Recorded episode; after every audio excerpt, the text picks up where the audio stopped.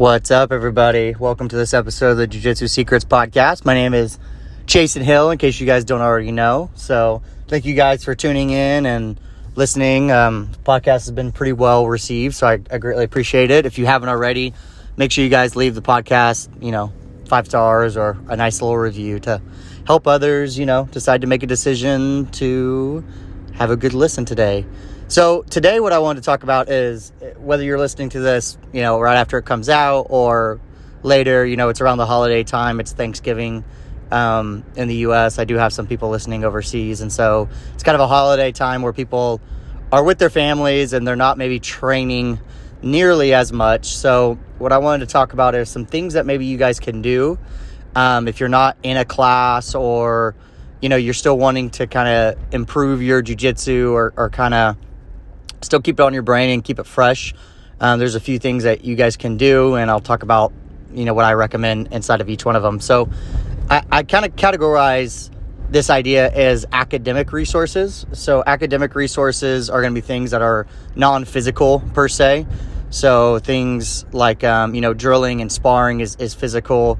You do have things that you can do on your own, like solo movements um, which you can definitely do, but you kind of need some space. So depending on how much space you have, or if you have any, you know, carpet or mats to do at home, you know, it can be kind of hard to do solo movements, but you definitely can do those. Um, but being able to do these things kind of keeps your brain on jujitsu and it kind of prevents you from getting rusty. And so I just want to dive a little bit deeper into those. So we have the solo movements, which obviously are things like shrimps, bridge and rolls, all of those things. The biggest advice I can give you with solo movements is that whenever you're doing them, try to connect them with techniques. So don't just think of like a shrimp as a shrimp. Like I'm not just shrimping from side to side. Like what's a technique you would actually envision yourself doing with a shrimp? And there's a bunch. There's a million, right? Elbow escapes, uh, shrimp escapes, uh, just creating space to get an underhook. I mean, there, there are so many ways that you could think about using a shrimp that it's so important. So, anytime that you're doing a solo movement, try to envision a technique that you're going to connect it to or that you're doing, even if it's a shoulder roll, forward roll, backwards roll, whatever kind of scenario is happening to you in training, try to envision that, right? And then the other things, which are probably going to be more primary for most people because most people don't have either mats or, or enough space to do solo movements. It's great if you do. But if you don't, then how can you do some studying or some other aspects? So there are a couple of things. Um, one is obviously going to just be watching videos. Um, that could be watching YouTube videos, that could be watching instructionals. Um, a very underrated thing to watch is your own training footage. Um, a lot of people don't have sparring footage of themselves because they're either too scared to record it, they don't want to ask someone to be in it, or you know, they just forget to record it. But if you have sparring footage of yourself, I would say that would be the number one footage to watch. Um, number two footage would be um, some kind of like an instructional on something that you're working on, like a, a, specific idea that's going to fit with what you're struggling in or already trying to achieve. And then YouTube videos are good, but the problem with YouTube videos is they're kind of random and sporadic. Um, they're usually, you know, an instructional, some people, it's usually kind of formulated in a way that it kind of goes into a cohes- cohesion order. It's like cohesive and it follows some kind of a, a structure of a reason why they're showing one technique than another. But YouTube videos are so random and sporadic. Um, you know, you, you never know what you're going to get, which is kind of good. I've learned with my own YouTube channel, it's fascinating when I put out content how people have amazingly short attention spans. It's fantastic. Like I like I will give an overview of the video of what we're going to cover, then I kind of give small plugs just to let people know like, you know, subscribe, help me out. You know, that kind of general stuff for their free free things that they're getting out. And then they complain that the video is like a minute in and like not all the information is delivered yet. It's fantastic. Uh, people's attention spans are great. So um, sometimes that's good for people. Sometimes people, you know, bounce around all over the place and, you know, they like the YouTube because it's sporadic and it changes their brain. Trust me, I'm as ADD as everyone. Um, you know, I have ADD all over the place. So sometimes I do like the sporadicness, but what helps me learn better is the organized structure. So doing what I like and doing what I need are two different things, right? Um, and then, two, I think a very underrated studying habit that we don't do enough because I think it takes work is kind of just creating our own jujitsu library or thinking and writing down our own jujitsu stuff. So even if you're already kind of have a library, like sit down for like five or 10 minutes a day and see if you can like build like chains or connect techniques together or just kind of have like a running list of stuff that you're wanting to work on or or whatever and just kind of review it. Like um, if you can write down like two or three of the steps and and ma- know majority of it that really helps. That's going to help you transition the techniques into more solidified knowledge. So those studying habits are very beneficial um, especially for this time of year whenever we're not able to maybe do as much physical training on the mat. So, just as a review on that, the things I'd recommend is watching training footage as your own. That's number one.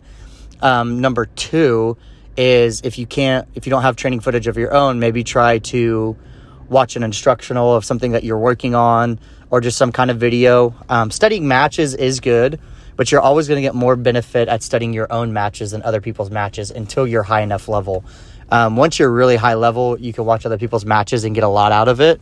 But till you're, you know, probably late blue belt, maybe even early purple belt, maybe even brown belt, it may not mean anything to you as much because you're going to miss so much information.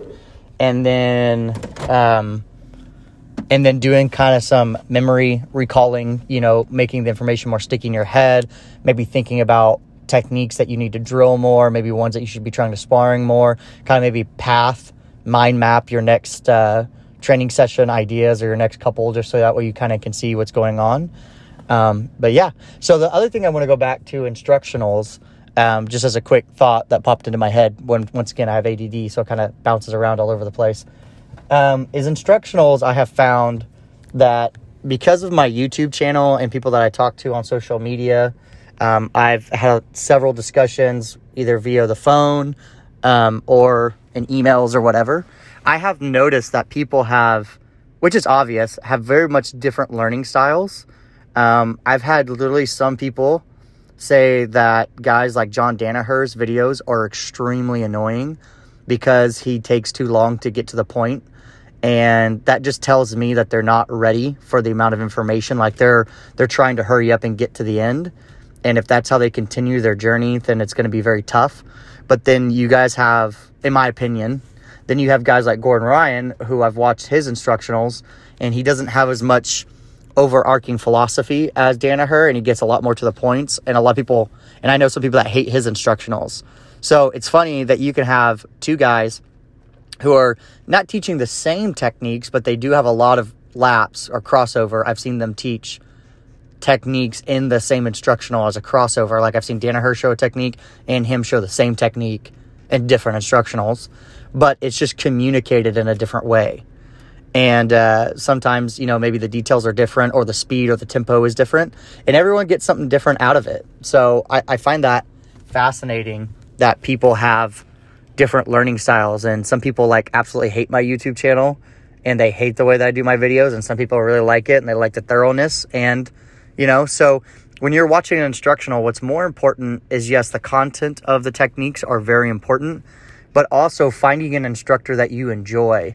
Um, because if he if he has the greatest techniques in the world, but you don't enjoy their content, or if you don't enjoy the way that they present it, if you don't think it's clear and concise and makes sense and, and, and all the details you want, then it doesn't it doesn't matter. And vice versa. Even if they show the coolest inverted spider guard technique and you're like, dude, that's awesome but they're terrible at teaching at it and they don't give you enough details to make it work for your skill level, then it doesn't affect either.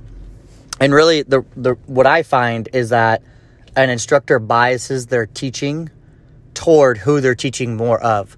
So if you're like Danaher and you know he's uh, even though he teaches some of the best athletes in the world, you know he spent majority of his teaching career teaching beginners and teaching fundamentals and teaching very basic things as opposed to some jiu-jitsu instructors they don't really even start teaching until they're a black belt and then they jump right into teaching mainly advanced classes. So when they start cutting their teeth teaching, it's like to advance people. So they kind of keep it at that high level of advanced and short details and to the point because they already expect everyone to know everything.